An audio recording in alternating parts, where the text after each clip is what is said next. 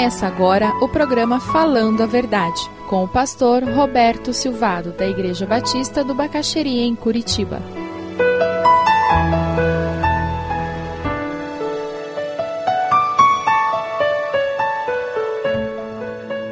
O que, a Bíblia fala contra a bebedeira? Por favor, rejeite veementemente uma atitude moralista com relação ao álcool. Eu não vou no churrasco da minha empresa, porque lá eles tomam cerveja. Já ouviu o crente falar isso? Esse tipo de crente eu quero distância. Esse é o crente chato, que tem uma postura moralista e que não presta nenhum serviço à sociedade e nem a Deus. Porque ele se sente melhor porque ele não toma álcool.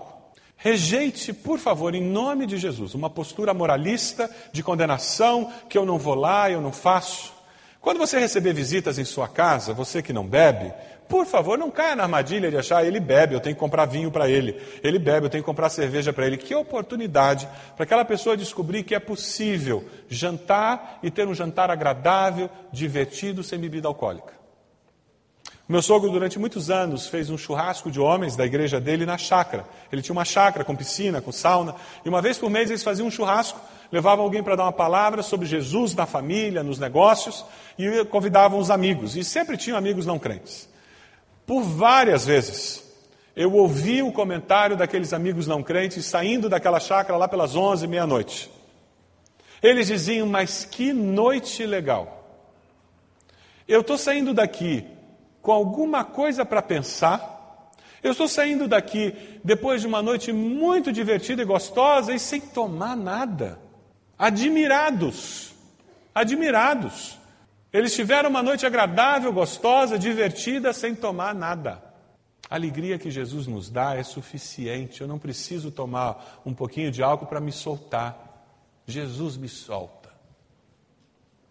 Não assuma uma postura moralista, por favor. É opção que eu fiz. Por amar o meu Deus, por entender os riscos e por entender que dessa forma eu trago mais glória para o nome do meu Deus. Aí faz sentido. Aí faz sentido. Desafio para a igreja. Desafio para nós, como igreja cristã.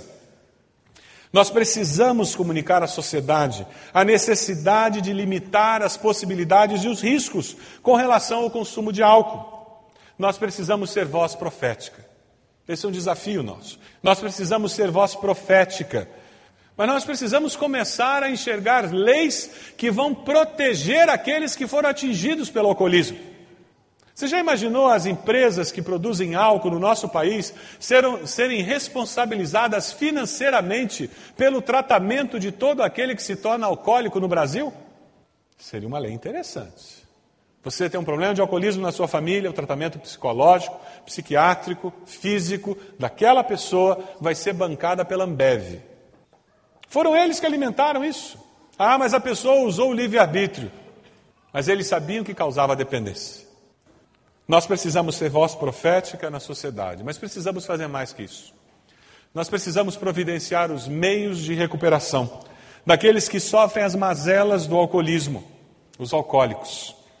Precisamos, como igreja, demonstrar amor e perdão de Deus. Se está disposto a ter alguém frequentando a sua igreja que de vez em quando é encontrado na sarjeta porque ainda não se libertou do alcoolismo?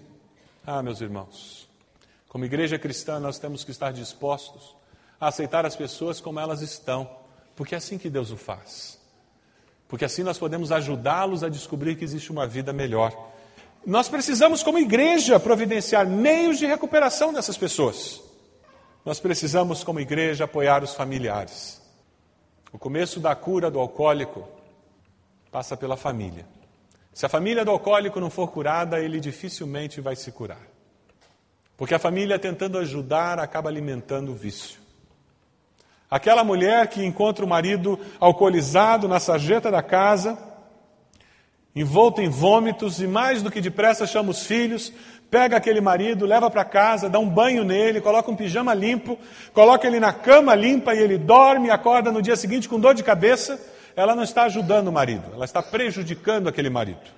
Ela tem que deixá-lo dormir ali na sarjeta, no frio envolto em vômito, para que ele acorde de manhã com dor no pescoço, com frio, doente, quem sabe, e que ele veja a vergonha de estar em público daquele jeito, vendo as pessoas passarem.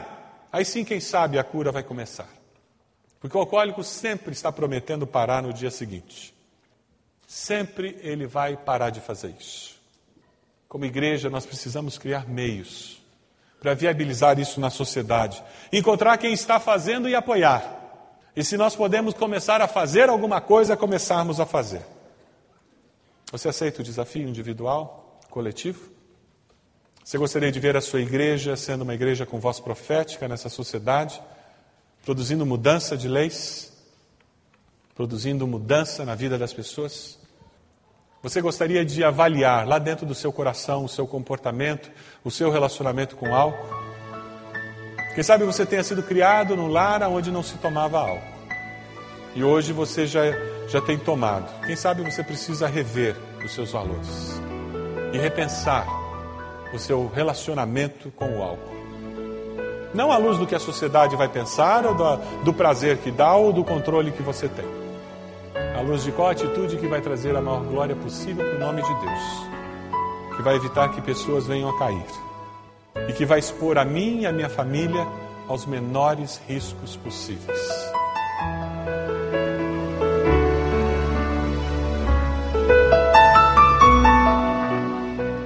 Se você deseja adquirir a mensagem que acabou de ouvir, ligue para 41 33630327.